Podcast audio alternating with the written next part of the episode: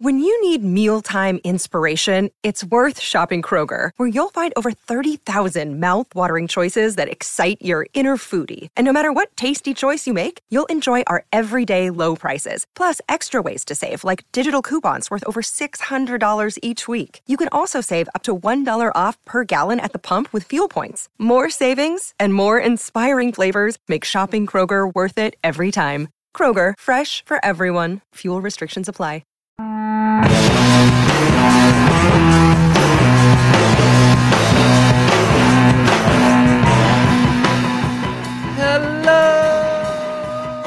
folks, and welcome to the A to Z Sports Big Orange Podcast. I am Charlie Burris, here as always with my co-host and A to Z Sports Tennessee writer, or just writer in general, Zach Ragan.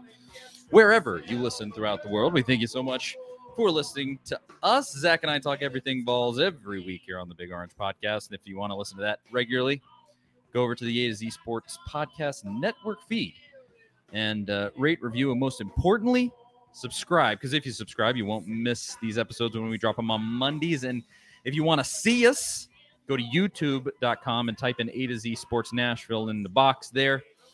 And uh, you will not only see the podcast when it uh, when we broadcast, but uh, you can watch it live and you can tune in and you can comment and you can weigh in uh, and we love we love getting the comments from everybody here. We always talk about them. Love going back and forth with the folks to watch, and they're rolling in as I speak. So uh, go there, hit that subscribe button, hit the little notification bell, and uh, we'll have a good time. At Charlie underscore Burris, at Zach TNT, at A to Z Sports, Facebook.com slash A to Z Sports Nashville, and A to Z Sports.com for everything Zach and I write on the old internet let's get to it. Few we got a few people in here with us now. Hello, everybody. What a time to be alive, Zach. The Tennessee Volunteers walked into Tiger Stadium in Baton Rouge, Louisiana, and they beat down LSU, took them behind the woodshed. They they they were like your dad when you were younger. You did something stupid, and he takes the belt off and goes, "All right, come here," and they just wore that butt out. Tennessee 40, LSU 13. What? I I don't even know what to say, Zach. What what a day. Alabama coming in. This is crazy. What's up, man? Yeah, it's it's uh I was kind of laying in bed last night thinking like Tennessee there's always this conversation of is Tennessee back or or are they on the way back? I'm like this is what you want right here. Tennessee's number 6. They're legitimately the number 6 team in the country. It's not fool's gold. I mean, they're that good. We've seen that. These type of games you've imagined Tennessee playing in for the last 15 years. This game's a toss-up game. It's going to be predictions going both ways for this game. I mean, this is what you want if you're a Tennessee fan. So I think the the the question is Tennessee back is obviously very subjective, but if this is what you've wanted this whole time, I feel like this is they're back. Yeah, I mean, here they are playing in huge games again uh, that, that have a national audience that they have a chance to win, and they're not building up to that anymore. Obviously, they want to continue to add better players, add better recruits, add more talent, which they will under Josh Heupel. Um, but they're not they're not building up to this like we keep seeing with these coaches that have been recycled through the years. Like they're they're here. They've arrived. They're ready to play in a huge game, and they might be able to knock off Alabama. And who knows what happens from there? I mean, it could truly be a special season. And even if it's not a 12 and 0 finish to the regular season, which is still a long shot, I'm not, you know, suggesting that that it's not. It, it's still going to be an incredible season for Tennessee because 10 wins looks more likely than not at this point, and that's that's huge. It's crazy. Uh, and you know this we talked about this moment coming into the season. We talked about this moment last week before it actually arrived. And it is still true right now. If it's crazy that we're here and that's incredible, but if Tennessee beats Alabama this week, uh So somebody said this to me on Twitter, and it's so perfect. He said, "I'll I'll be like a dog that finally catches that car. I I don't know what I'd do if I actually did it. Like, what what will you do if Tennessee finally beats Alabama?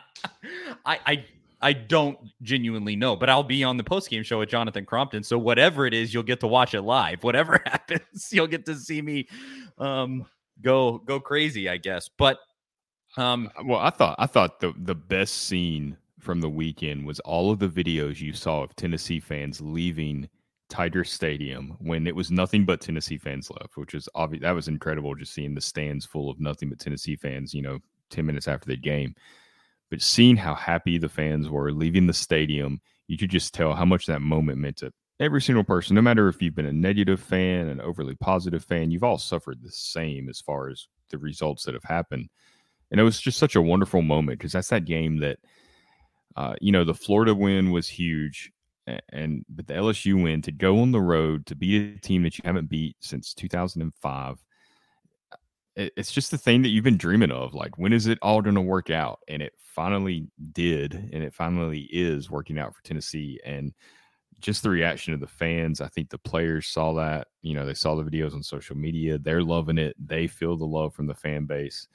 Uh, you know, they're feeling pretty proud that they can deliver something for the fans to cheer about. And it's just such a such a nice moment just to see those fans be able to to relish that moment. Well, b- before we get into the full preview of the, the Alabama game, and obviously that's going to be the bulk of this show.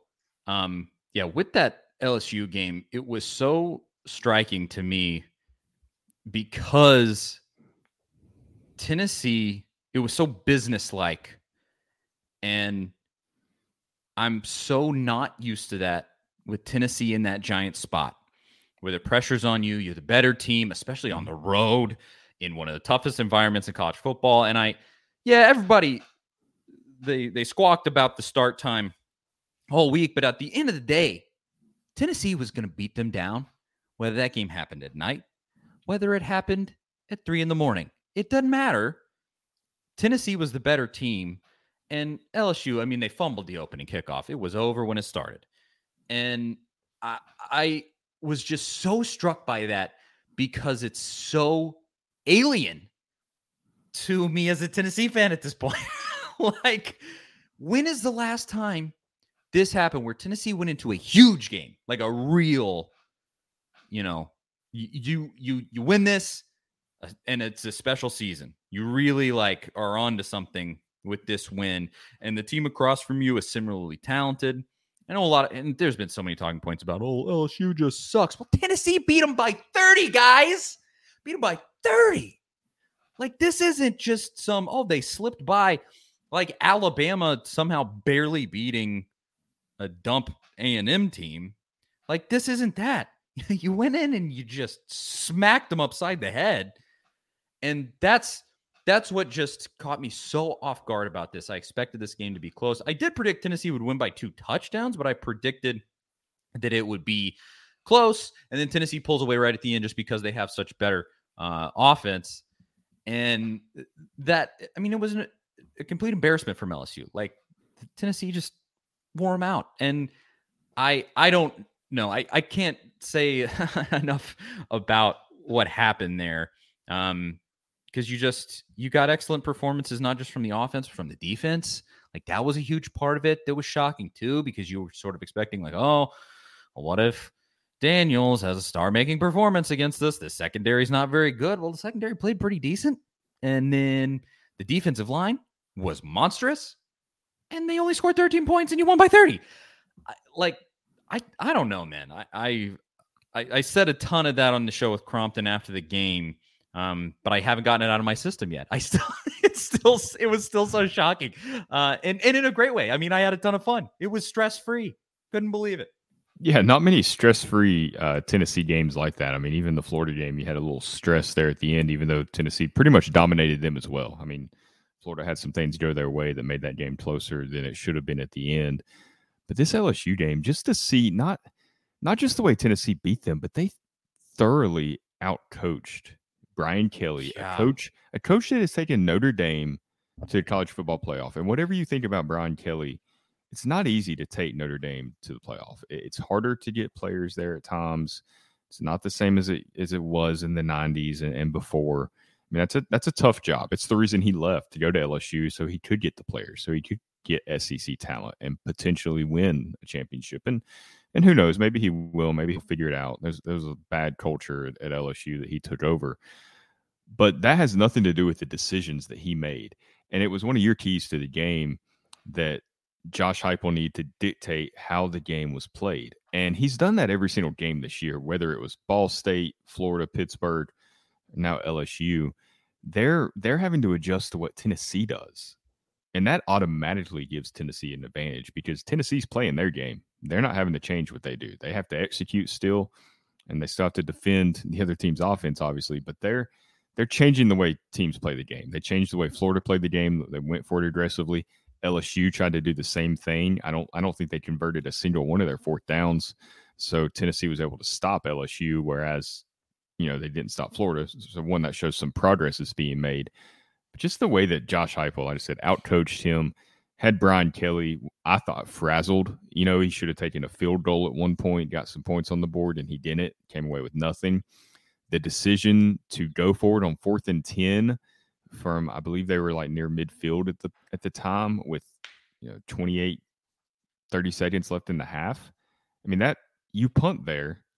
Tennessee has no timeouts. Yes, they move the ball fast, but it would have been hard for them to, to get into field goal range, stop the clock, and, and probably would have been a long field goal. It would have been unlikely that they would have scored three points there.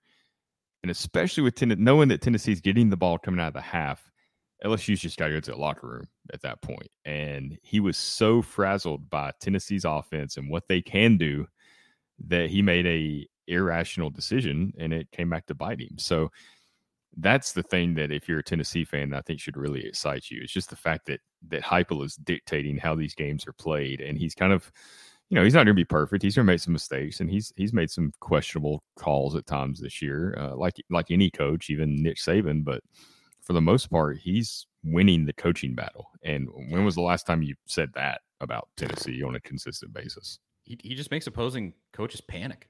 They they just go like, "Whoa, we have to score. We have to. This is it's going to be a shootout. Clearly, they're they're moving the ball on. I mean, with Hendon Hooker at quarterback right now, it's Tennessee is a dolphin through water with this offense. Like before before we hit this promo, how uh just between the viewers and us, everybody. I mean, I feel like everybody thought that when Hooker threw that bomb to Jalin Hyatt that he had overthrown Hyatt. I, I, tweeted it out, and a lot of people agreed. I mean, he, he that ball looked like it was going to land three or four yards past Hyatt, and here he comes with his insane speed. You can tell that they've practiced a lot together, obviously, right? Hooker knew exactly where to put that ball to where only Hyatt could catch it and that Hyatt would catch it and it worked out perfectly. I mean, that was as beautiful of a play as I've seen from from a Tennessee offense in a long time. And that was yeah. that one got me excited just to see mm. that. It, everything about that game. I I love Brittany Campbell in the comments right here. She said we handed Brian Kelly his biggest home loss since he's been coaching in FBS. Me and Crompton talked about this on the show. I mean, you broke you broke him. you broke Brian Kelly. it was just welcome to the SEC. Brutal. It's not just the SEC West like you thought was going to be the gauntlet. I mean, you yeah. go and you play a, a Tennessee team that has got beaten up by the SEC West for a long time. And that, I mean, that's the other thing is like you don't, Tennessee doesn't do that to SEC West teams. Even when they've played Mississippi State, you know, they did get a win a couple of years ago, close game they barely kind of beat an Auburn team that that was uh, probably a little overranked. I mean, they did they just don't go into the SEC West and win these games like they haven't done that in the last 15 years. And Heupel's just, you know, that's not a big deal. I'll go down there and handle business, and we'll, you know, move on to the next one. And that's his whole mentality too.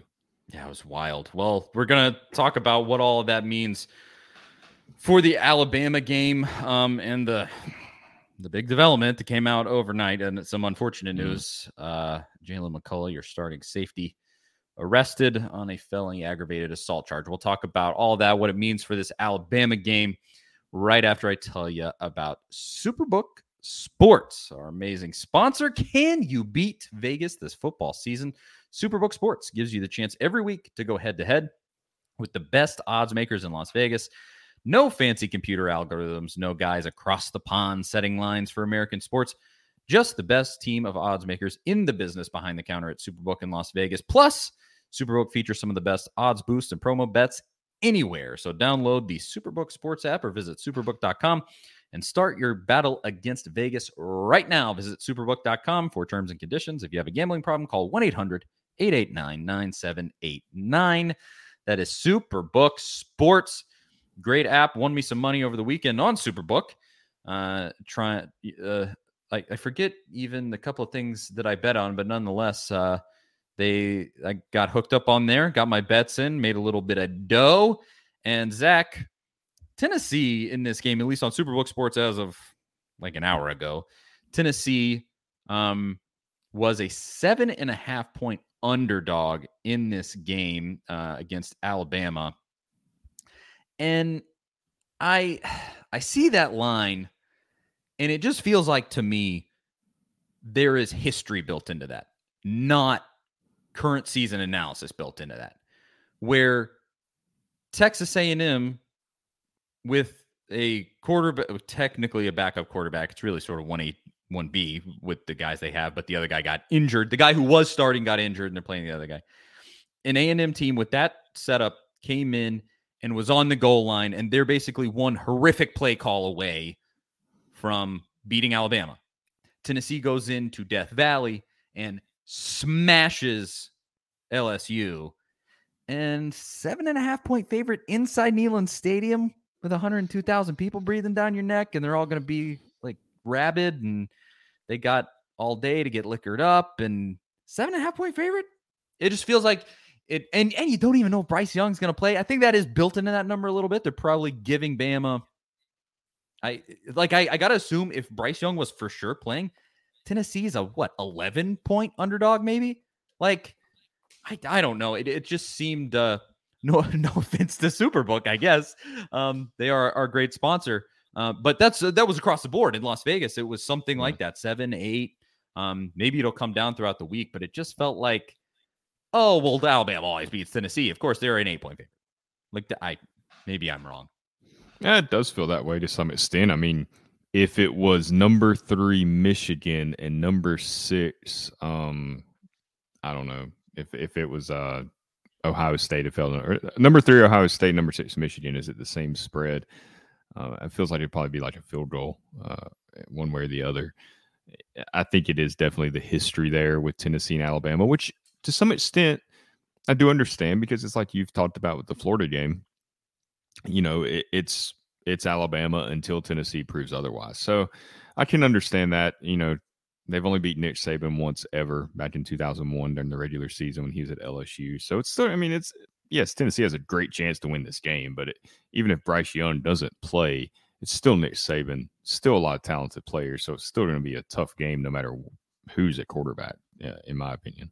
Yeah, I, I do think if Milroe is the quarterback, I think they're going to do whatever they can to get uh, to get Young to play. But if Milroe is a quarterback, Tennessee should be the favorite in this game, personally. But I mean, they got they got to they have to play Bryce Young if he's you have to healthy because this is their season. I mean, yes, Nick Saban has already referred to last year, which I thought was silly. What they lost one regular season game and then the national championship game, referred to it as kind of a rebuilding year for Alabama.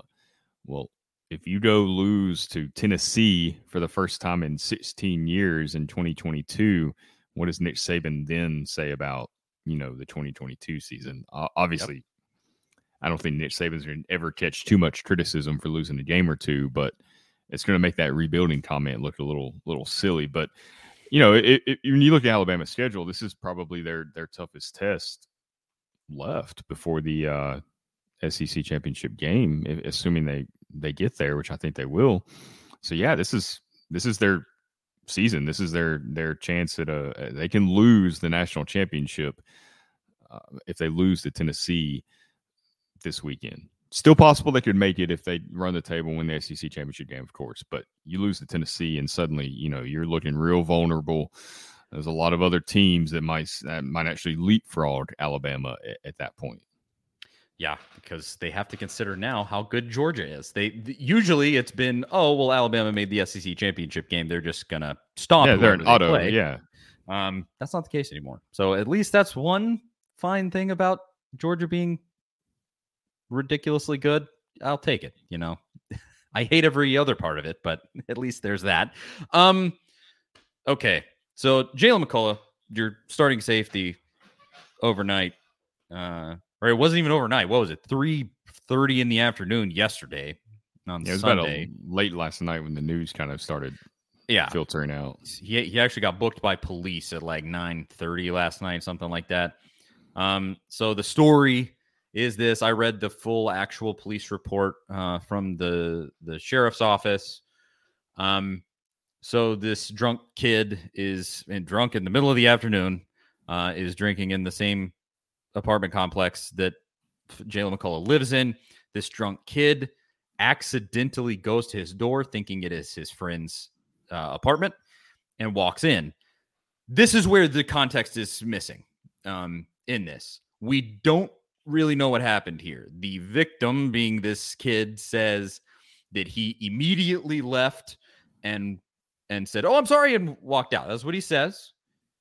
And then Jaylen McCollough follows him out, according to the police report.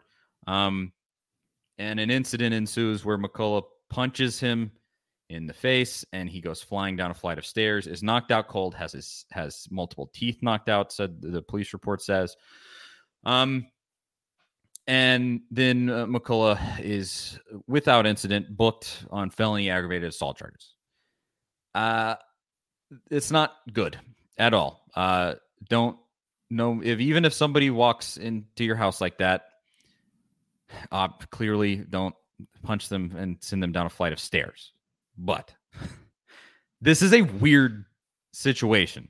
Oh, it been and Ben Hall says it was Jaylen's girlfriend's apartment. I, I don't know if that's been confirmed or denied. Uh, I would assume that's probably true. And a lot of people, I'm sure a lot of people have been looking into this like it's the freaking Zapruder film. So, um, but uh, it, just a weird situation all around because it could have been completely avoided if this drunk kid doesn't go into the wrong apartment. That's what sucks about it from the jump and makes me ill about the whole situation because you just go, this fell into Jaylen McCollough's lap, and it's this ridiculous situation. Also, don't chase the kid outside, even even if he insulted you or whatever. Just don't. You, you know, you're having an amazing opportunity, Bama week. You're a starter on this team that's doing amazing things. Just don't. Just don't. And you know, so you have to say that from there. Uh, but it did happen. It does feel like an incident where He's probably going to do his penance. I he, I don't think he's playing this week. It hasn't been. Jo- Josh Heupel said today he found out about it yesterday. He has no comment. That was essentially what he said in his press conference today. Um, and and I, I think it, it feels like a situation where McCollough is going to do his penance this week, maybe another week, and then he comes back. Although I've I would say that maybe the charges need to be dropped. I don't know if that can happen. There's Um, there's a lot of context there that you have to be involved in the situation to know, but uh, that is what happened. I don't know what your thoughts are on this, Zach. yeah, I mean, obviously, anything like this, especially you know, we're 24 hours out from it happening. You know, 16, 18 hours out from finding out about it. So uh, there's a lot of speculation going on by all of us at this point. And McCollough maintains that he's innocent. Uh, or that it was justified. I guess his statement said statement from his attorney said Mr. McCollough is co- cooperating fully with the university and Knoxville Police Department's investigation into these allegations. He looks forward to a speedy resolution to the matter and maintains his complete innocence. What's it? What, pretty standard Yeah. statement. I'd say what you have for, say. for anybody in this situation. But the whole thing is so strange. Like you said, I mean, I think the police report said it's a completely separate building, right? So there's a lot of context that we don't officially know. Is there a previous connection between any of the parties involved? Is there any sort of drama going on that that, that isn't talked about in the police report? Have they had issues before? I mean, there's all kinds of different things, and uh, going on here, and I, I imagine there's a lot of context that's not included in the police report, and we'll probably find out in the coming days, maybe weeks. I, I do think though it's a situation where, like you said, he's probably not going to play this weekend because this stuff doesn't get resolved in a matter of days. Typically, I mean, we've seen it before with situations. I mean, the the deal with AJ Johnson back in 2014 was not resolved for four years. I mean, that's obviously a much different and much more serious situation. Um, but it's just an example of how long it can take to kind of resolve some of this stuff. And I don't, I don't think that'll be the case here, and certainly hope it's not. But I wouldn't look for him to be ready to go uh, by Saturday just because of the situation. Yeah, You know, maybe that changes. Maybe, maybe a lot of information comes out, and, and we're able to, uh, they're able to clear him. Who knows? We'll find out. One thing I thought was interesting, though. Um, Josh Heupel today said he didn't find out about it until late last night, which I assume means he didn't find out about it till most of us were finding out about it whenever McCullough's arrest, you know, stuff went online and somebody found it via a search. I mean, I, I know I had somebody send it to me and it kind of started making the rounds after 11 Eastern time last night. If this happened at three o'clock in the afternoon, it made me immediately think of what Jeremy Pruitt said a few years ago whenever Jeremy Banks was arrested. And he talked about uh, in that video that was released when when he was on the phone, I guess, with with the officer that arrested Banks. He talked about I've never I've never been in a place that that handles things like this, and I assume the context there is that the police didn't give him a heads up and kind of let him know what was going on with the player with the I, i'm not suggesting that the police should just like gloss over anything or hide it because it's a football player like that's it's not the way the legal system works anywhere or should work because legal systems, legal system, no matter who you are. But you would think that Heupel would get kind of a heads up at like four o'clock in the afternoon that something has happened with one of his starting players. And the fact that he didn't, I don't know, it just made me think of that Pruitt comment a few years ago. It's like, well, what is kind of the situation there? And, and why don't they kind of give them a heads up? Apparently they do in other communities with, with colleges, it seems like. Well, and he something that was odd about this, just an observation. I actually have the police report open right here. Um, yeah, so it happened at 15 28. That would be 3 28 in the afternoon. He wasn't booked until 9 14 p.m. So there's an entire six hour stretch there. I mean, did the processing take six hours? Did they, did he turn it well, it says he was arrested, read read his Miranda rights. I I don't know. I I don't know enough about the whole arrest process there, but was there just they sat there and talked about it for three? I don't know. Anywho, um, I mean it's a felonious assault charge. I I don't personally think he'll play this week. You can think about it whatever you want. I think there's a lot of Tennessee fans in the comments here that think he should play this week. Um, I I don't. I wasn't there. I oh, whether you think he should play or not doesn't really matter. And even if the story comes out and it's pretty, you know, clear that maybe he was in the right and this is weird situation going on, even then, you can't have a guy with a pending felony charge play like that's just not going to fly. And there's no way that Josh Heupel or, or Danny White was going to let that happen. As much as they need him to play against Alabama because they're very thin in the secondary, and that's like the one position unit where you really can't afford to lose anybody. Um, and luckily, it's not a cornerback. I guess that would be a little worse than a safety. But I mean, no matter the situation, like it's just it's not going to happen anywhere. You're not going to play a guy that has a, a, a, pending felony charge. It's just it's just not going to happen. Yeah, and uh Negaval asked, "Is he out on bail?" He was released on Monday morning, so he's not in jail at the moment. Um, at least that's what I saw. So the did the police all, re- respond to the scene of the accident at three something 328 whenever it happened well and this is part of the weird details here because it says the kid's knocked out cold and then jaylen mccollough's girlfriend goes and wakes him up and helps him up um and then from there the police Sh- this is i think what it says the police showed up and mccollough's not there she calls him and says, "Hey, the police are here. You got to come down here." So who knows how long mm-hmm. that time period was? I don't know. Um, so, but but then after he came back, he it said he cooperated fully, no incident, taken, you know, blah blah blah blah. Um, didn't say anything at the scene, which you shouldn't do, not to get too legal. Don't say anything if you get arrested. Never. Um, yeah, Nothing they, good comes from that. yeah, they're not your friend. Um, uh, but there's, I I don't know. I I could kind of break down the weird details there for a while, but I'll I'll say this: I don't think he's playing this week. So let's go from there, and the the rest of our analysis will be with that assumption that he's out. So this makes a difference in the defense for a huge reason to me. Is Jaylen McCollough a killer at safety? No, he is not.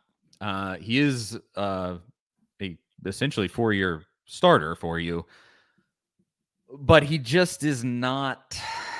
He he hasn't. You know, he's not Eric Berry in the secondary back there. You know, he's just not that guy. Um, I I think they can they can find a suitable replacement, but your depth is that much worse. Um, the suitable replacement will probably be a couple of notches less good. That's not a great way to say that, but you know what I mean. Not not as good as McCollough. And then the big one to me, I, I think that's generally fine because I honestly, if Bryce Young plays and he's like 100% healthy, they're going to have a hard time no matter how you slice it. But I think the main thing is he's a team captain. He's a big senior leader.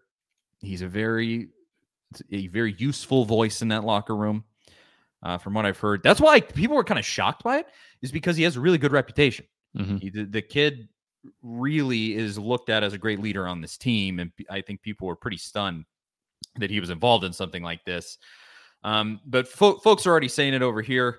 Um, it, it would be Wesley Walker. Uh, it would be Doneiko Slaughter. It would be potentially if you move Christian Charles over. I don't know if you want to throw somebody in against Alabama and the sort of a first go around there. That seems scary, but maybe. Um, they, do, they they do cross they do cross train kind of like Pruitt did. They do, they do. You know, and Charles probably is better suited to play safety uh, with just his skill set, but he's kind of had to be forced into another role because of Tennessee's lack of depth.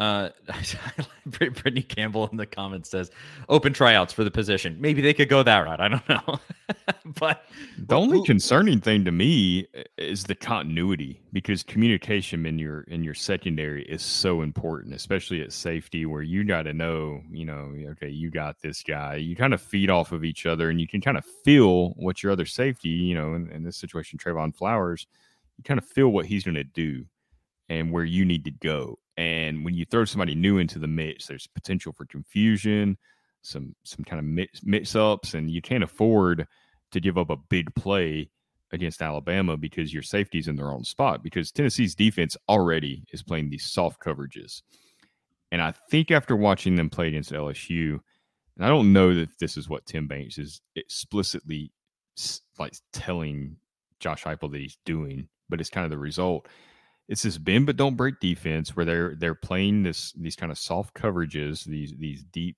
mm, cover two, cover four zone type stuff, preventing these big plays and giving up the short passes in front of them. And they're letting teams get down close to the red zone. And when the field shortens up a bit, Tennessee feels like they can defend it better and they're getting them into these fourth down situations in the red zone. Like they're playing pretty decent red zone defense. Yeah. Uh, not perfect, but pretty good. And I think they like their chances. Like, okay, if we stop them on three out of four fourth downs in the red zone, we got a pretty good chance to win. And I think he's doing that to compensate for the lack of talent in the secondary and in the linebacker group too. I mean, you got some Jeremy Banks has, has played well, but he still has uh, he still has holes in his game, specifically in coverage. So he's kind of doing that, I think, to compensate for the lack of talent. And and to some extent, it's working. I mean, Tennessee's giving up a ton of passing yards. They're right near the bottom or at the bottom in FBS and passing yards allowed. Yet they have the number 22 scoring defense in the nation. And if you got the number two scoring offense in the nation and the number 22 scoring defense in the nation, there's a pretty good chance you're going to win 10 to 12 games. I mean, that's that's really hard to play against. So his strategy is working. And I think that on one hand, it makes me think, okay, it's not a huge deal because your safety is just basically trying to keep everything in front of you. But then that communication factor kind of gets thrown in there where the continuity I feel is very important between McCollough and Flowers. And that's that's the one area that would concern me. It's it's that. It's the the fact that yeah, the guy replacing him is probably not going to be just crazy exponentially worse. Uh, I really think they they have a couple guys underneath that'll do an admirable job. Um, but you just that leadership's irreplaceable. That chemistry is irreplaceable, uh, and um, we'll see how it plays out. Because I I I'll say this too. Um, and we didn't cover this with the LSU game. Gerald Mincey unexpectedly goes out. Apparently, didn't even make the trip um, to LSU. We really don't. Everything that happened there is completely unspecified. They said it was an injury, but then Heupel today said, "Oh, he just didn't play." Who knows? Yeah, he was very vague.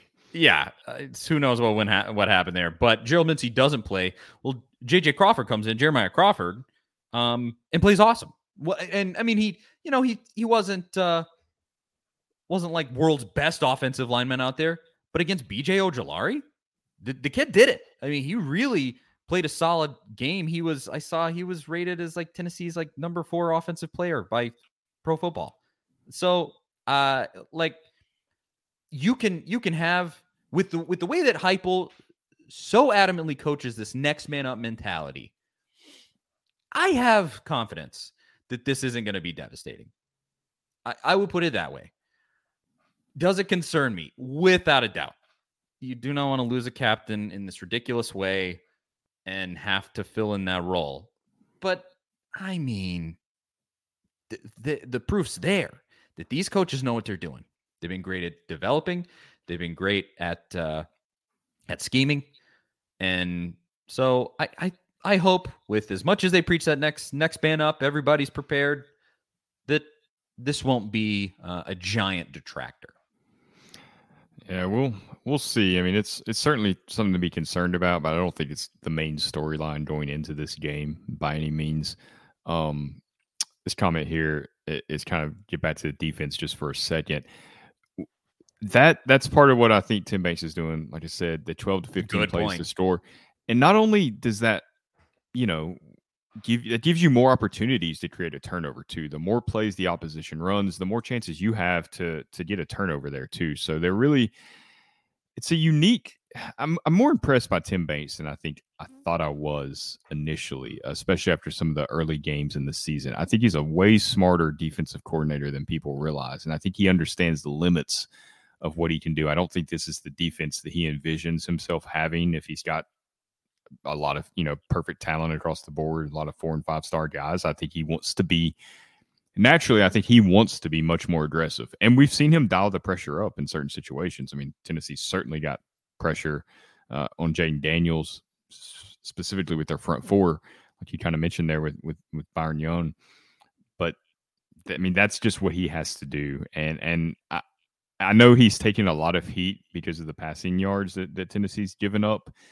But again, I think it's by design to some extent, and I'm, I'm kind of impressed by his strategy, if that's indeed what he's doing. Because if so, I mean, it's it's working. It's it's hard to deny that it is. I mean, Tennessee's five and zero. Yeah, it, it was pretty clear in that second half. I mean, you don't. They weren't letting LSU move the ball. I'm sure if they could get them in a three and out, that's what they would like. But Oh yeah, there's there's plenty of validity to okay well lsu is taking their sweet time and running time off the clock uh, it's okay that they have these long drives. That's totally fine. And they you know they scored that that touchdown that they scored it was a long drive and it took forever and then they scored and you just kind of went well this was basically a garbage time touchdown. This didn't even matter. And they totally took the air out of the ball by playing defense. So whether whether it was exactly intentional or not um that that is absolutely uh something that happened in that game. So i'm eh, yeah it's stressful to to watch them been like that. And then against florida i mean they they they the difference there was that Florida was able to convert the fourth downs, which yes I don't think most teams probably aren't going to do. It. Obviously, the better team you play, the more likely they are to convert it. But if Florida doesn't get but half of those, because I think they got what five out of six uh, in that game, if they only get three, you know, Tennessee wins by two touchdowns, and it's not even close. I mean, uh, that's that's what Florida had to do to even get close to Tennessee. So most games that's probably not going to happen. Something else that Tennessee did against LSU too that they did not do against Florida is in the second half, in the fourth quarter, they were able to kind of sustain these drives where they were burning a little clock. We see them going into where they huddle a little bit, run some time off the clock, and then they kind of break out of their huddle and they kind of give that illusion of tempo where they run to the line real quick and then snap the ball.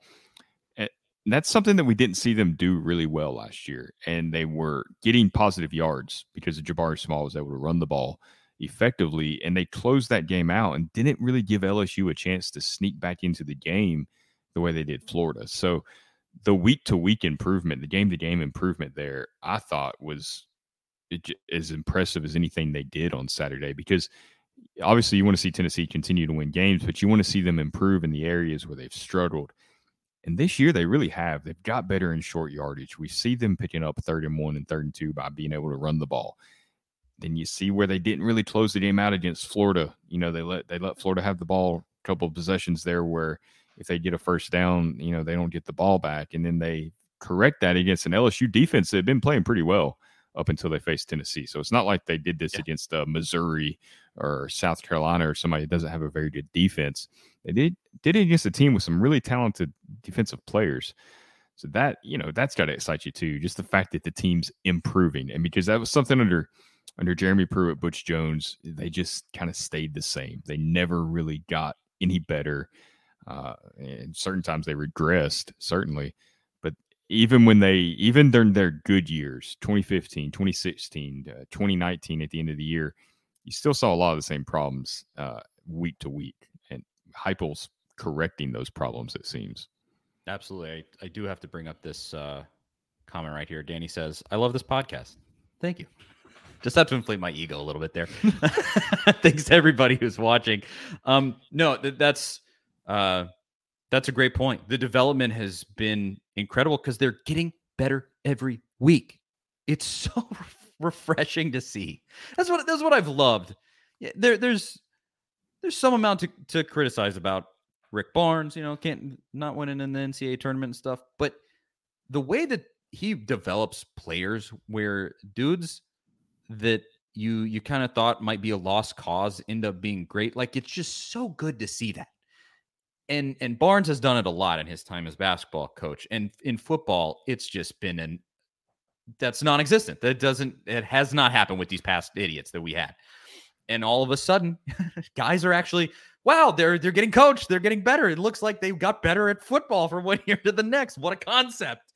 Um I mean and, just and, and week to week they're getting better, which is just oh, it's so nice. And and it just it makes you feel great about having these conversations because you go like, well, if that guy takes yet another sort of step forward, it's only going to get better from here. And uh, it's man, it's so nice. How about be- before we move on to uh, the Alabama game?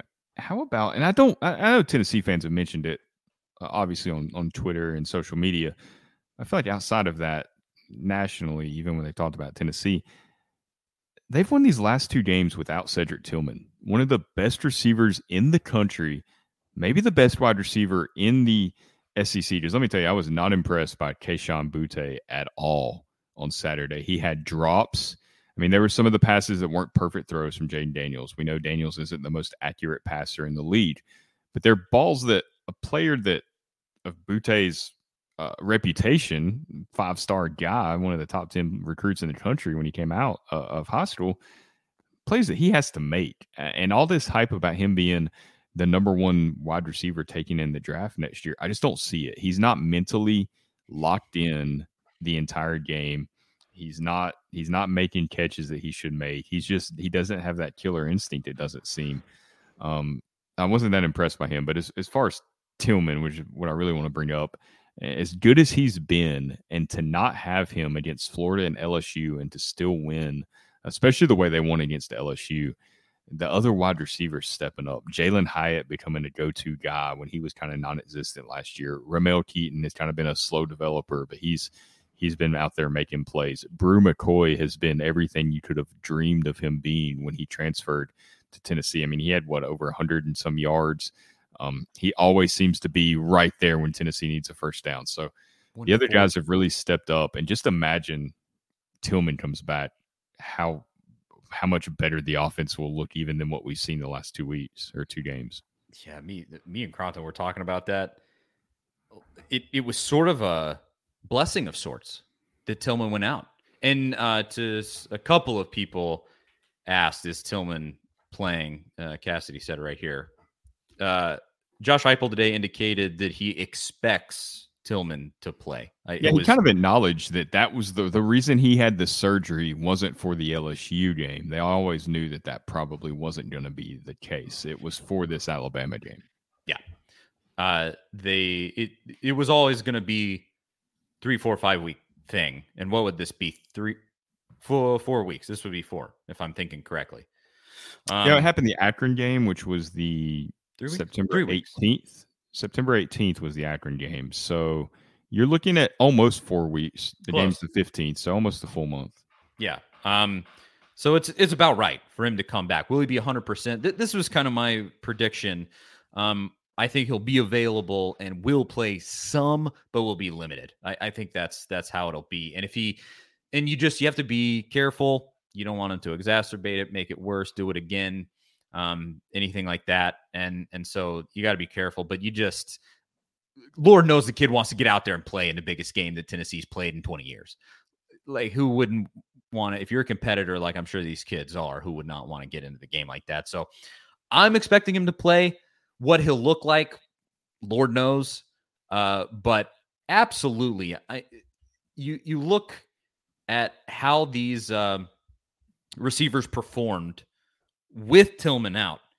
And and going back to that point where I said it was kind of a blessing Tillman going out, it built up this rapport with Hooker and these other guys, with Keyton, with Bru McCoy, with Jalin Hyatt. Like we all knew that these dudes were talented, but this was just two weeks of them having a coming out party. Like they suddenly, it went from Tennessee has one of the best wide receivers in America to Tennessee has a murderer's row of receivers who will burn you a bunch of different ways. And that's horrifying if you are an opposing defensive coordinator. How do you prepare for Tennessee at this point? And also, I, I think all credit right now to uh, Jabari Small, Jaylen Wright. Jaylen Wright, he's still hang on to the ball. He had a fumble in that game that went out of bounds. Hang on to the ball, but otherwise, uh, playing great and playing tough. And uh, yeah, Jabari had a couple of really nice runs, and he just is he's a step below that total breakout speed. But if he can pick up seven yards on a typical run, every now and again give you 15, 20, 30 on a run, like that's excellent. And it's exactly what he did against LSU. He put you in nice positions on second and third down when you gave it to him on first. And he just really has played nice, especially since that shoulder injury. It's uh, not that I think that the shoulder injury would just completely sideline him or anything, but he's looked better since then for some reason. And uh, I've I've just been impressed. I, I really have been. So uh, I, in whatever sense, I do think Tillman going out has has been good for this team because it just gave Hooker that many more trusted weapons. And this offense with Hooker playing at a Heisman level and with these dudes getting better every week and Tillman coming back, uh, uh, your your offense when it is chugging is going to be borderline unstoppable no matter who you're playing. That is the situation that Tennessee finds itself in. The defense is another is another story, and we've talked about it there. Bend don't break and everything. Uh, but this offense at the top end of its ability is uh, arguably the best offense in America. I mean, I, I don't. It's crazy. It's great. I can't believe I'm saying that. But you you thought Heupel was going to be this offensive guy, but did I think it was going to be this great in year two? No. And, yeah, I don't think. And here anybody, we are. Nobody could have said that they they saw this kind of explosion coming this soon. It was just impossible to predict. Uh, it, it's going to be interesting to me see how Nick Saban plays Josh Heupel this time around. I, I think he's going to take him a. He took him pretty serious last time, but I think he's probably going to go in with a very similar game plan as Florida and. uh in LSU. And if that's the case, I mean, what else? What what, what other kind of endorsement can you give Heupel that's better than you force Nick Saban to change the way he coaches his team for one week? I mean, that's the best coach to ever do it, and you're impacting how he's preparing. That's that's insane to even think about. Um, uh, the Alabama game is so it's it's got to be the biggest game that Tennessee's played in I don't know. I asked this question on Twitter and got a ton of responses. Most people said the 1998 national championship game, but you knew that game was big. There's there's games that became big after the fact because of what they led to, and there's games that the importance maybe waned a bit because they lost after. But in my mind, the most important this is the most important game since the 2001 Florida game.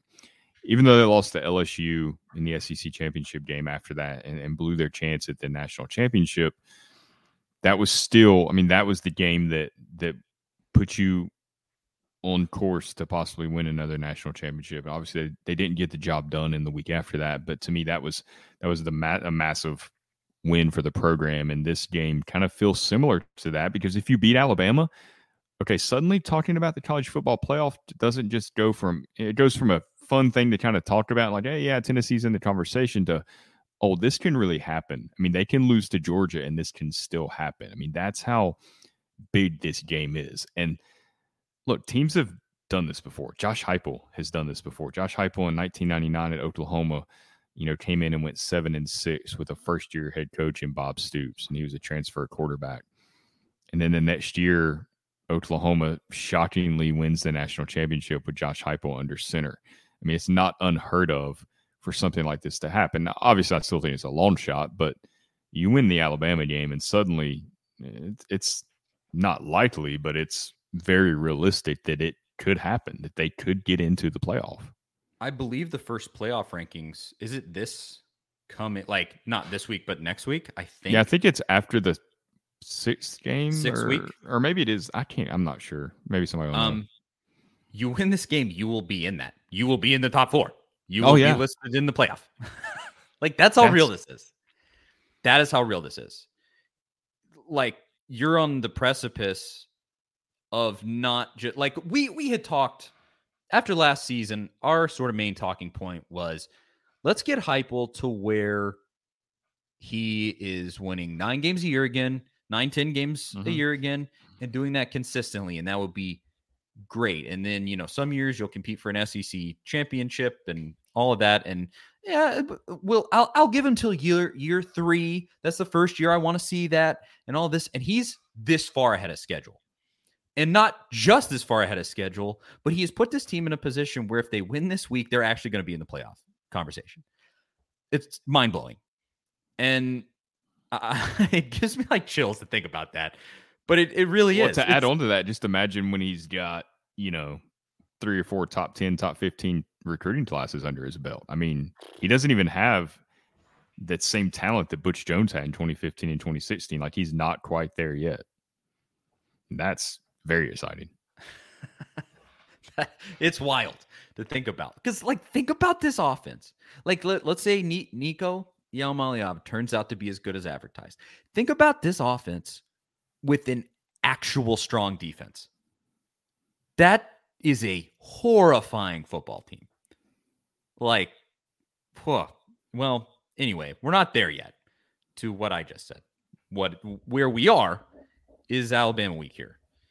And I, I think the the main thing that makes me so excited about this is that this is nearly identical to Florida week in terms of excitement. I think it'll be knocked up even a notch from there. Um, if not a couple of notches. But you have the element of no pressure. And it's not that you don't want to win this game because, like we said, you win this game and you're in the actual playoff conversation. There's, I guess, there's pressure that comes with that, but no one is expecting you to win this game. Like even even Tennessee fans, I think they they want you to be competitive. That's for sure. Do not go out and get blown out or anything like that. They want you. They want this to be genuinely competitive. But if you lose this game, it's not like every Tennessee fan is gonna be like, ah, no, how did we? No one. How did we blow this again? You're not. We'll be blowing it you're going in with the mentality of this is all gravy. We're playing with house money. Alabama is the, I wish they were the number one team. So Tennessee, if they win, you could say you beat the number one team. But regardless, they blew that this week and they're back at number three. It's like the it's like the national media does it to us on purpose. They can't give us that satisfaction. But regardless, um, you know, they're they're ranked ahead of you. You're not gonna drop way out of the rankings or anything if you lose this game. There's none of that everything is on Alabama's head here. the onus is on them. And you come in with all this excitement, everything built up, uh, 20 years of just built up angst of just, let's go out and win. And Tennessee never does. And all of a sudden they are. They are winning these games. And now you have the realest of the real matchup coming to town this week. And if that is not scary for Alabama, what scares Alabama? I, I don't know because you have this team that in in every other game comes in extremely focused and extremely ready. I don't know that I've watched a Josh Heupel team yet this season where I went they weren't prepared at all for this. They're you know they got blown out by Alabama last year, but it was because they ran out of players essentially. Um, they it was a four point game going into the fourth in that game. Um, you know, there, there were games like that, and uh, Georgia just outclassed you because it was one of the best college football teams, frankly, I've ever seen last year. And but otherwise, I've never looked at what this guy puts on the field and gone, what what were you doing all week? Like there were so many Butch Jones games like that, so many dueling oh, games God. like that. You were just like, what were you doing? Were you, were you even on the practice field this week? And Heupel, they just come in focused and they just come in ready. They hear they hear the chatter, they hear the excitement, and instead of letting it get to them, they embrace it and they they use it and it powers them instead of freaking them out. And I am just so excited. that's that's really it. I'm just so hyped that this is the situation that Tennessee actually finds itself in. I T, TJ Bird says I want to see all the cigars lit in Neyland. This is a great point because for the first time in the Saban era, I'm gonna go out and buy me a cigar before this game. I I have to because I got to be prepared because I'm not going to get stuck with one if Tennessee ends up stuck without one if Tennessee ends up winning this game. Like, are you going to light it up and smoke it in your house while you do the live stream with Crompton? Would it be worth the the uh, dissension in your household that would would occur if you did that? So what I could do is this this is my front yard and go out into my front yard, smoke it out there, and I'll have the camera just like facing okay. the window. You'll see me through the window. That's what I'll do. Um, yeah, the wife would not go for that one. It's, yeah, I don't think uh, so. She she doesn't care that much about the Alabama win. It's Alabama um, though. I mean, it's it's huge. It is al- almost relative to my lifetime. Not once in a lifetime, but it's once in you know, it's a 20 year flood. Like it doesn't happen often. That's for dang sure. Um, but it, it's just a crazy situation Tennessee finds itself in, and, and Alabama should be concerned whether Bryce Young plays or not. And Tennessee's, I, how do you not just come in loosey goosey, just ready to embrace the moment? It just feels there, there's not going to be any scared in this team. It just in the past, it's been like, oh, Alabama's coming to town. Just put put the L down already. That, that's that mentality, that thought's not even running through these kids' head at all. There hasn't been a moment of that. And if there was, this coach wouldn't allow it. And no, I mean, you've beat you're you're coming off two wins against teams that beat you consistently. Okay, you've played in two pressure field games. That Florida game was probably the most pressure a Tennessee team has faced in.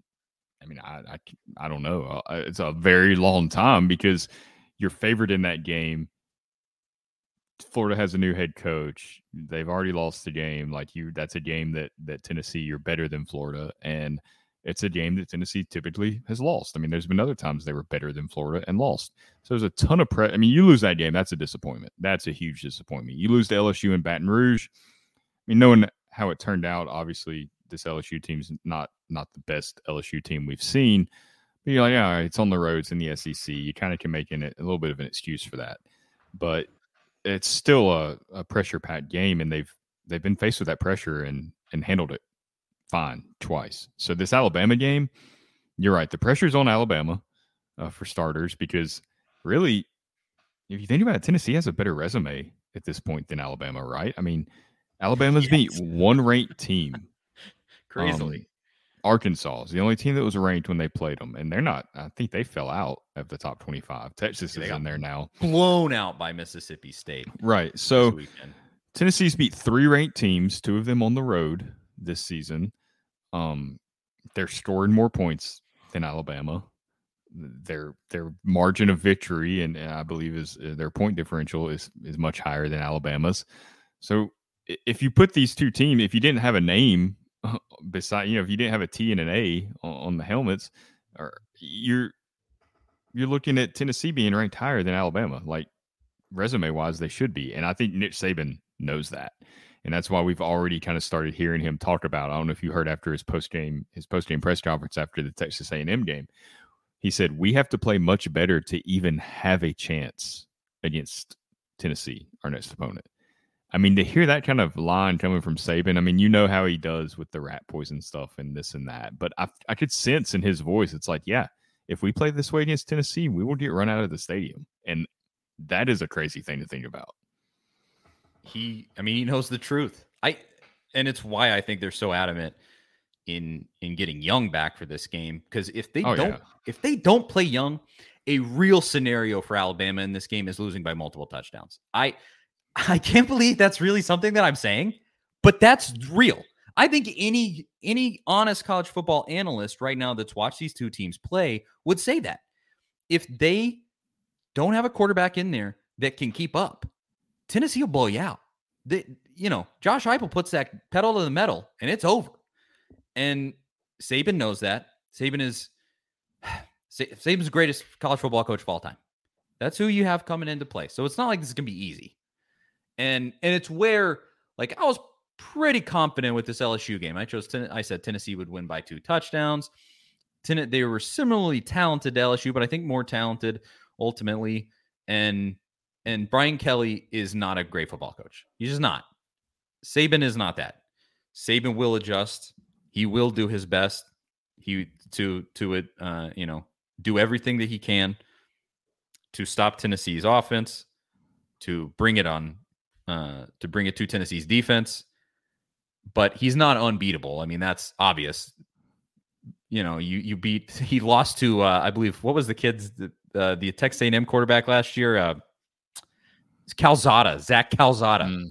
He lost to a kid that I can't remember his name. Uh, if that says anything, so he's not unbeatable. But you know, it, a blowout's not a given here. No. But if Milroe plays, it's a real possibility is absolutely a real possibility. Uh, although it's and Ken, and Ken asked specifically how young, how long is Young going to be out? I think we all expect him to play. I know I that they playing. said he was lobbying to get into the game uh, against Texas A&M, and, and and Alabama was just not going for that. But you do wonder how healthy will he be if he does play, and does he make it through the entire game? Is he limited in what he can do? You know, even a seventy percent Bryce Young is is is a much better option than than their backup option. But I mean, do you need hundred percent Bryce Young to beat Tennessee? I mean, what do you need uh, to keep up? That'll be even if he does play, that's something that's that's going to bear watching throughout the entire game. Does he make it through the game? Kind of like that Tua Tua game in uh, twenty nine was it twenty nineteen? Whenever Jarrett Guarantano went rogue at the goal line against Alabama I know Tua kind of came out of that game in the second half, and that was part of why Tennessee was able to kind of stay in that one until late late in the game. But I do wonder about his effectiveness, even if he does play. That's that'll be interesting Absolutely. to see. I mean, if this was if if Alabama wasn't playing Tennessee this week, if they were playing like a you know a, a non-power five school, I don't think you'd see Bryce Young play. Yes, I completely agree. And this this is a factor right here. You're you're alluding to it there. Ben Hall he says with his injury, all takes is mm-hmm. one Byron Young drilling, which for on that point, did you know this, Zach? I was listening just to some Alabama analysis. Alabama also has a defensive lineman named Byron Young. Isn't that weird? They, they I think I, the same position. I think I heard that at some point and was very, very confused uh, by that. I was like, is this announcer? Is it Verne Lundquist? Does he come back now? what is what's going on there? I think he's a backup interior guy, so he, they don't play mm. the exact same yeah. position.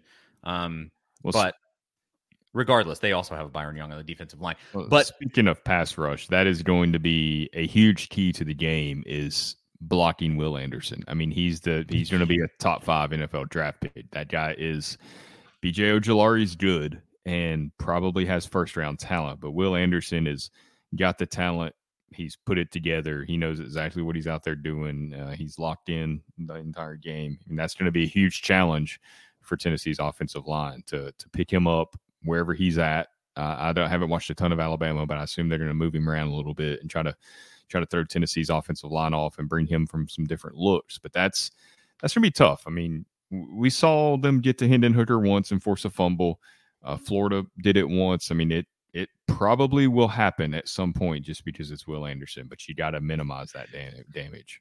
Yeah, be- best of luck guarding him. You you got to keep Hendon from taking hits. I mean, as as much as I'm sure they don't want Bryce Young taking hits from Alabama's side, I mean, you do not want Hooker to take big hits, and that's gonna he's a beast to have to. Will Anderson is a beast to have to guard. So, um, but to, oh, to finish that thought about Byron Young, I do wonder. If not a Byron Young, well, all, I guess it is. It's Bryce Young and Byron Young. There's too many B Youngs Yeah. in this situation.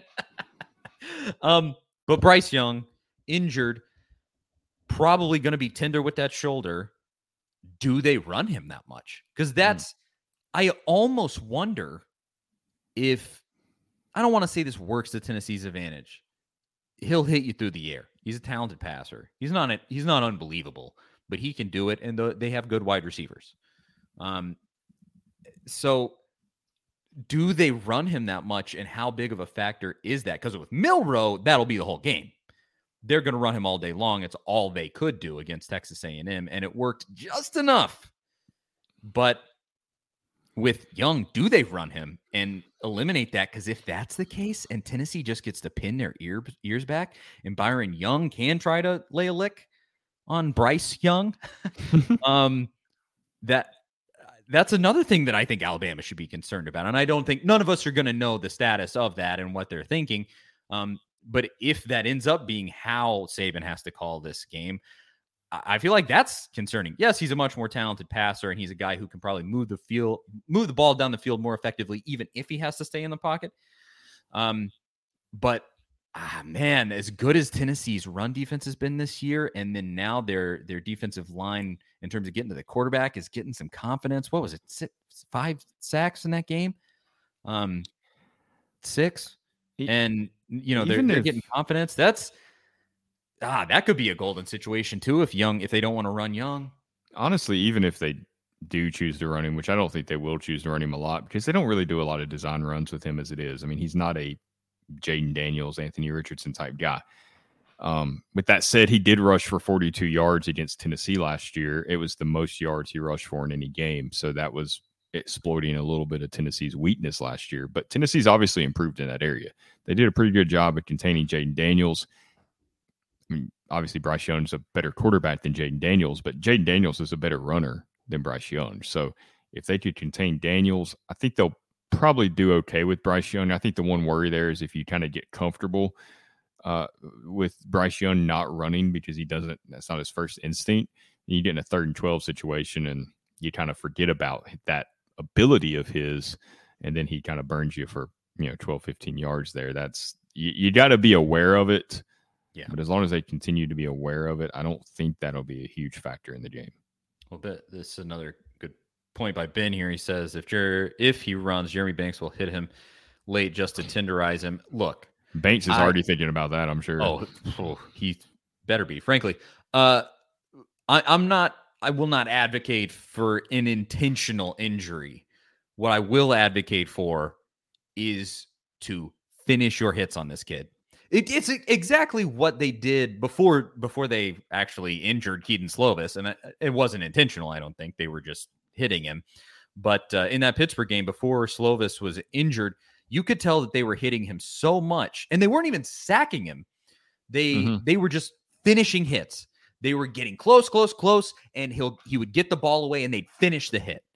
And and the you know it's a little risky. You can get a roughing the passer call, but they didn't in that game. Here with Young, you finish that hit, and you have him. If, if it's still if the shoulder is still hurting him, you will get him thinking, uh, uh, uh, uh, uh, you know, oh please no, I got to get the ball. I got to you know kind of have him panicking, not wanting to take those hits, and uh, so I I will absolutely advocate for that. Finish those hits, get him down on the ground, get him here in footsteps, get him get him scared of having that shoulder hit, and but don't don't intentionally injure the guy. I will not say that. There's You mentioned the the late hits and stuff. Have you really noticed, and, and anybody that's listening or watching, how much more disciplined Jeremy Banks has played this year. I mean, we really have Oh. not seen those egregious penalties. I think he had a face mask penalty on on Saturday, and it was just it was a It was weird. He was. I don't think he was reaching specifically for the face mask. He was just trying to grab the the the runner and pull him down, and his hand just happened to go to the face mask, and you know that that's bound to happen. You know, LSU had that happen as well. I mean, they they also called a phantom one on Tennessee at one point as well. But for the most part, he has played so much more disciplined, and that again, just testament to the coaching staff. He's still playing aggressive. He's still all over the field, but he's not getting those dumb penalties anymore. Danny does make a good uh, Oh, yeah. point here. He says God. you will for sure get called for roughing against Bama. Uh, that fair point. It'd We be like that Tom include- Brady. Did you see the Tom Brady call yesterday or Uh, on Sunday where he was just kind of a normal, typical textbook sack, and they called roughing the passer as he was kicking the defender uh, off of him? That is what Alabama will get at some point, and it'll it'll be annoying. Yes, I I'm expecting it. I mean, I I remember. Um, I don't remember who made the tackle, but I remember one in the last few years where Tennessee laid a hit on Young, and it was like the Tennessee defender just like laid on top of him a, like a half a second too long, Mhm. and they threw a flag. I remember that. Was it Darel Middleton? Was it when he was? That's who it still- I was. think that, yeah, I remember. I and and he's just like a little too long on on top of the quarterback, and then you know they got that Bama flag. It was coming out so quick. So that's true. They may want it. They they may be watching out for that, especially with Young being injured. They want to make sure that the Bama's quarterback stays as healthy as possible. The other thing would be Um, the pass interference calls. Kamal Hadden will probably have a couple get Seven. called. yeah, or that. Um, yeah, the the Bama refs are always a factor. Although Texas A&M got a ton of calls. Even in that Texas game early in the year, there were some calls that I felt didn't go Alabama's way. So maybe there's a, changing of the guard coming. I don't know. Maybe they're and I and I don't think that referees do that always on purpose. I don't. I'm sure there's there has been rogue referees in professional sports from time to time. We we know the NBA one several years ago. I think it's just the reputation that that teams and certain players have, just like with Tom Brady and other star quarterbacks in the NFL that get some of those calls, wide receivers that get those calls. I think that's the case with Alabama. Now they kind of look vulnerable. Maybe that's going to change because again, I think it's just one of those things that you you don't do on purpose. It just kind of just kind of happens because you have this natural tendency to think, okay, but that this Alabama's really good. Um, there's no way that they just cleanly defended that pass or something like that. I, that. That's just the way I've imagined these referees going about their job. Because look, it is their job. It's a hard job, and I think they take it very seriously. And they get graded, they get critiqued, they get you know uh, evaluations done. They don't want bad evaluations. Nobody does, but it happens. and I, I think Zach? that's Why? I well, I don't know. I'm sure I'll have a different tune on Saturday if things go south from that aspect. Yeah, Yeah, I don't. In the moment, I don't handle it that well. Yeah, we'll we'll be texting each other these effing refs. Oh yeah, Yeah, I and I did see. I I guess this is Austin probably watching the show. He said it was Darrell Taylor, oh not okay. not Darel Middleton. Um, two Darrells though. Uh, so we're we're coming up already in an hour twelve here. We should get to the actual predictions for the game. We've we've discussed a ton of it. There's just so much to discuss here because of everything that happened in that LSU game to now to McCollough being out and the whole thing. Oh, and we should also mention Heupel today did say he expects Gerald Mincey to play in this game back, even though I I would bet Crawford put in a performance that gets him a few reps um, now at that left tackle spot. But regardless, um, Depth, trying to think if there were That's if there were any other to have that major high points to cover before getting to the actual Well, prediction. it is just like with the Florida weekend. It's a huge recruiting weekend for Tennessee. They've got a lot of talented players coming in. Uh, David Hobbs, I believe, is coming back in town. Five star guy Samuel Impimba. Impimba. How do you Yep. pronounce? Okay, I think that's uh, right. That's how I've heard. it. Keldrick Faulk, four star, committed to Florida State. Tennessee might have a good shot there. And then you got some other uh Chandavian Bradley will be there, Tyree Weathersby, Jalen Smith, some other guys. So another big recruiting weekend where you got some current commits there with guys that Tennessee's trying to flip. So you beat Alabama in front of that crowd at Neyland. man, you got to feel good about Tennessee's chances to land, you know, some of those four and five star guys that are going to be on campus that that aren't committed or, or committed elsewhere at this point. This game, if you were to win, how much does that set you apart? Just in terms of being an actual contender in the minds of some of those elite recruits. You become one of the it schools, kind of. Exactly. It would just be so huge. I actually just this morning I I took out a clip from me and Crompton's show after the game where he was talking about the the rise of Tennessee this season and how it's affecting recruiting. Um, and it was it was actually great. I suggest everybody go watch it. The A to Z Sports Nashville YouTube channel. Uh, you can find it there. Um, but he, you know, he basically said like it just it implants in your mind. It's magic. You just you get taken by it. Um, and to think what it would it was that good for Florida. How good is it going to be for this game if Tennessee pulls this off? Oh my gosh. You gotta think that's going to take recruiting to an entire other level if if you're able to get yourself in the actual playoff conversation beating Bama. I mean, good lord. Um, but with with all of that said, uh Tennessee, Alabama, Saturday, 3:30 p.m. We have to listen to Gary Danielson speak. Uh, that'll be annoying, but won't really be a factor in how the game is played. Uh, how are you feeling, Zach? College Game Day will be there. SEC Network will be there. The Josh Pate Show will be there. The everybody and their mother in the college football world will be there. It's going to be absolutely wild. Does Tennessee pull it off? How are you feeling? So before the Florida game, I was very nervous because of just the implications of that game. LSU game, I was pretty nervous because I felt again it's a game you should win. I didn't really know how it would play out. It actually played out a lot different than I thought. I thought it would be more of a. I thought it'd be more low scoring. I thought LSU would make it uglier and tougher on Tennessee than they did. So because they surprised me against LSU, and because there's no pressure as a fan on this game, unless it gets into the fourth quarter and it's close, and then you start sensing that it's real and that that pressure is those nervous feelings come right back to the surface. Um, but going into the game, I feel, you know, after watching Alabama, I gotta have two predictions. I think you gotta have one if Bryce Young plays and if Bryce Young doesn't play. Right.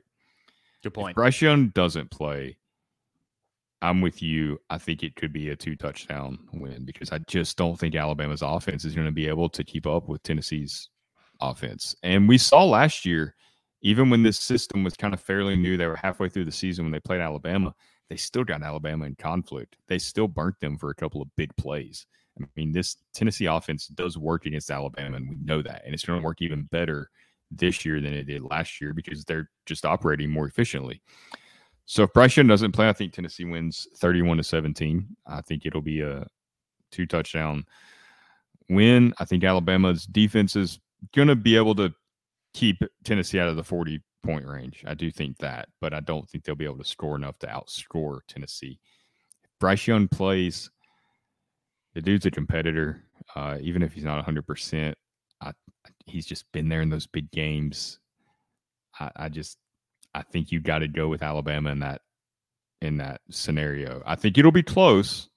I would have Alabama winning 27 to 20 if Bryce Young plays. 27-20 if Bryce Young plays and it's uh if Milroe plays. Do we want to do we want to give actual full prediction for both? I think so because I think it's a completely different game. I mean, that completely changes the outlook of the game. In my yeah, opinion. it, it will completely change the way Tennessee's uh, defense plays. At least it should I mean, it's it's passing quarterback versus a running quarterback. Uh, so that's the difference. Um, I know for certain one scares me far more than the other with how good Tennessee's run defense has been. So, uh, 27 20. That's mine I, if, if Bryce plays. Some somebody pointed it out here in the comments. I think it was like way back. We had a ton of comments. You guys are amazing. By, by the way, everybody, some some people have already done this, but if if you're watching, go ahead and comment your your prediction for the game. We'll read them. Uh, I'll I'll go through what everybody is thinking. Um, you can give your prediction in the comments. We'll talk about them uh, after I give mine here. But way a little ways back, uh, somebody said that ten, that Alabama is weak on the back end of their defense. Um, it might have been Crazy Nugs right here. I don't know who said it. Um, but that they're weak in the back end of their D. I think that's absolutely true. And uh, up up front, they're serious. You're to have to play against Will Anderson on that offense, um, and that is horrifying. But uh, I I don't think he's to destroy you. I think the offensive line will play admirably. There's just to be just think about how pumped up this team is to be coming into this game, and if if they're not, what do you don't let him play.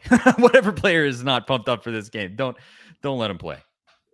So I I think with Milroe playing, I'm with you. This is a Tennessee win. Uh, the actual score, I think Tennessee will be able to score more. I think with Milroe in, Tennessee 38, Alabama 23. 38 23 with Milroe. If Bryce Young plays, they will throw on you. This secondary, Jaylen McCollough is out. Big leadership void there. Um, there are other leaders on that defense. It's not going to, as I said, I don't think it will be completely devastating or anything like that. But it's just not. Ugh. If um if Young plays, well, there's some conflict going on inside you right now. I can. I well, can I, I can I can tell you I can tell you this. There is conflict in terms of just the final score. I think Alabama wins if Young plays. I do. Just to get to the point there, but the final score, I think.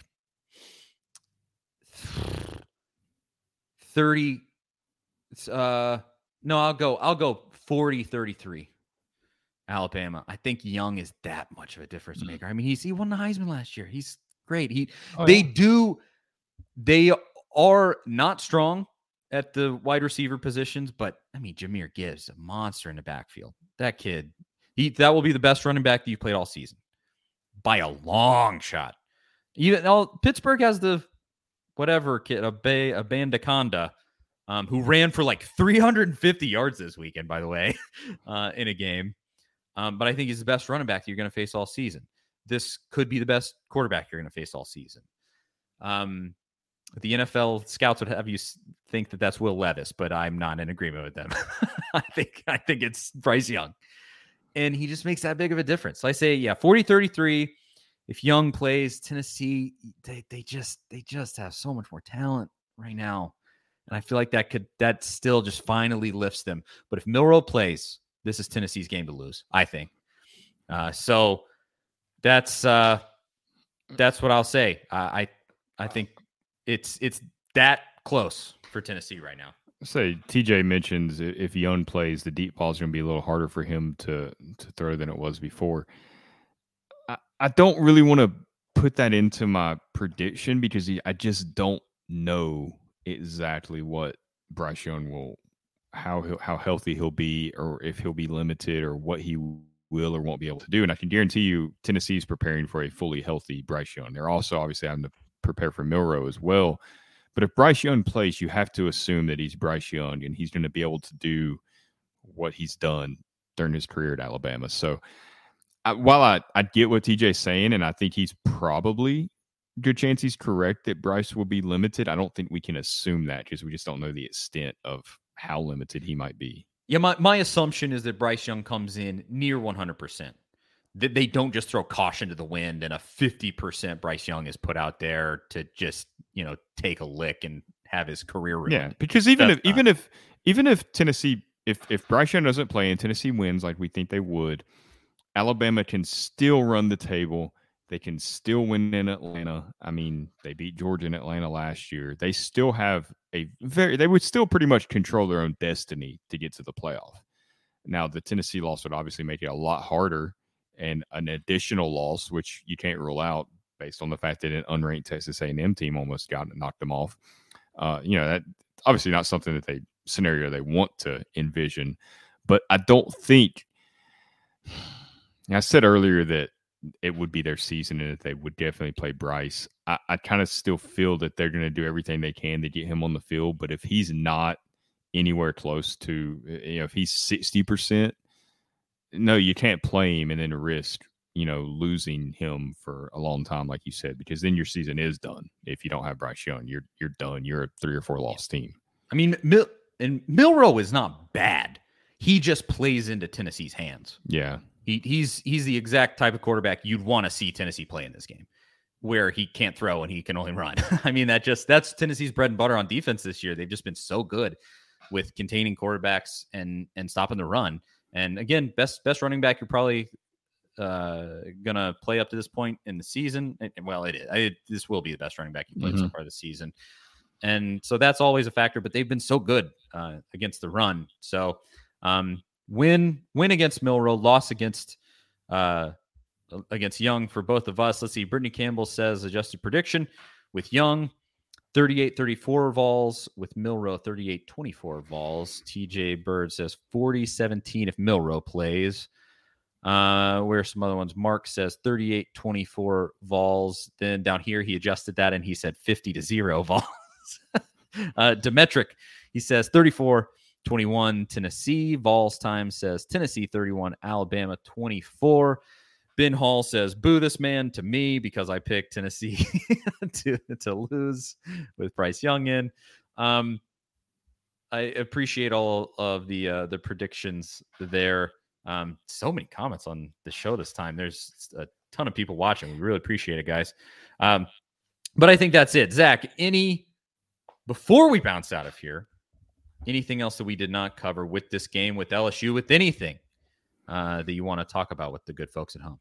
I mean, I feel like I've been picking games, you know, about 10 years, 10th, 10th season. I've been doing this kind of work and I've never picked Tennessee to beat Alabama. So even though I'm picking them to barely lose against Bryce Young, the fact that I'm even picking them to win against the backup quarterback feels like, and, and I feel good about that pick too. I mean, I feel really confident about that pick if Bryce Young doesn't play. I mean, that just, it's insane how far the program's come because – we haven't seen a Tennessee team in year two even get close to Alabama. They've all been blowouts. The only the only coach that got real close was was Butch Jones in year three when they should have beat in Alabama. And, and you know, you got to go back to Lane Kiffin in his first year where they should have beat Tennessee or should have beat Alabama if not for the blocked field goal. So the fact that Josh Heupel has this team in this position, it just it feels good. And I know there's a lot of people that are saying, "Hey, you know, we, still got to wait and see." And I can understand that to some extent, but enjoy enjoy this. Like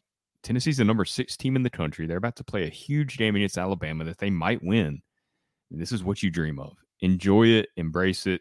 If they lose, they lose. As long as it's competitive, somebody's got to win and somebody's got to lose. And when Alabama and Tennessee are both at their best, this is going to be a back and forth series where, kind of in every other year, you know, nobody wins five and six in a row anymore. And I feel like Tennessee's getting in that territory the the best thing you said there. Enjoy this. I'm I'm gonna go. I'm gonna do what I did during Florida week too. I'm gonna go down to campus probably later this week uh, when they get everything set up for game day and whoever else is gonna be there. Just gonna go see it. Just go feel the energy, take it in because you're. Everybody always laments the '90s where you go like, "Oh, I wish we would have appreciated that more. It was so good." The early 2000s. Oh man, what a time. Well, you're you're back. This is as long as Tennessee is winning these games and they continue on the trajectory that they're in, um, you are here. So let's have a great time. I'm I am uh, everybody who has watched me at length on the stuff that I've been on, you know that I'm what's even the word? Just a, a bitter, jaded person when it comes to Tennessee sports. Um, and I they got me believing. I'm on a train. I'm here. I I, I am like hook, line, and sinker because we've been waiting so long for this to just have have it be. Yeah, 2016 was fine, but we were already like, eh, Butch is okay, but like maybe we'll beat Florida. I don't know. Even if we do beat Florida, are we really that good? Now we're predicting that you beat Alabama. Like, what more do you need to say besides that? What more do you need to say? So well, I'm I'm soaking it in. And Charlie and Charlie's endorsement means a lot because I hope so. The Titans have won three games in a row, and he's still ready to fire everybody. So the fact that he believes in this Tennessee team means you should believe. I need people to understand. I think the the p the people again, the people that have watched a lot of my stuff, they know they get that me being all in on something is a big deal. You know, like v- Vitello, all in on my guy. Rick Barnes, even. Mm, I can't do it. I, I wouldn't say that I'm just like, Barnes is going to take us to a national championship. He has not proved himself. So, like, it's that serious. Barnes won us an SEC championship last year. And I'm like, eh, I want to see him win in the NCAA tournament. Like, that's how jaded I am.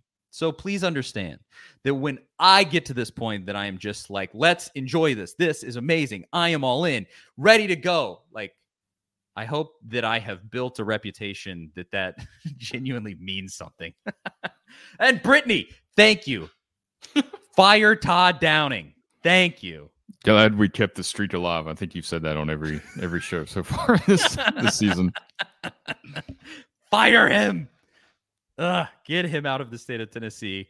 Um, man, this is so exciting. This was a ton of fun. Mhm. Um, another long, long episode with a ton of people hanging out. Man, everybody, this is so great. This whole season has just been an absolute blast so far. Isn't it just so nice that we're getting to just talk about Tennessee win instead of Yeah. talking about Tennessee losing, having to rationalize, do all the blah.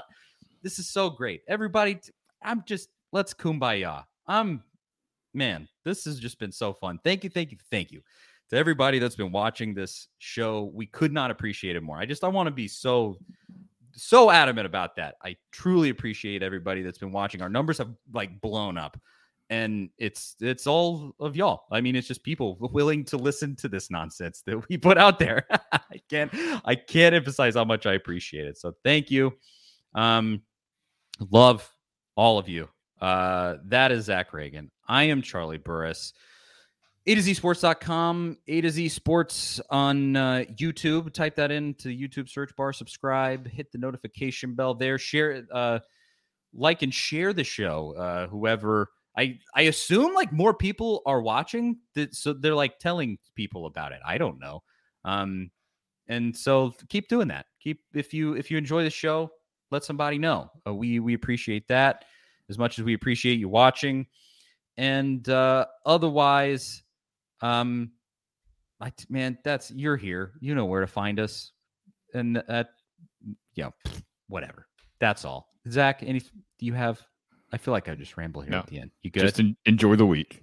Enjoy It's a it. fun one. It's a fun one. It's gonna be a good atmosphere all week. Thanks again for watching. Go beat Bama. I want to smoke a cigar from uh, from outside of that window on the live stream. ah, all right. Thanks again for watching, and we'll talk to y'all next week. See you guys later.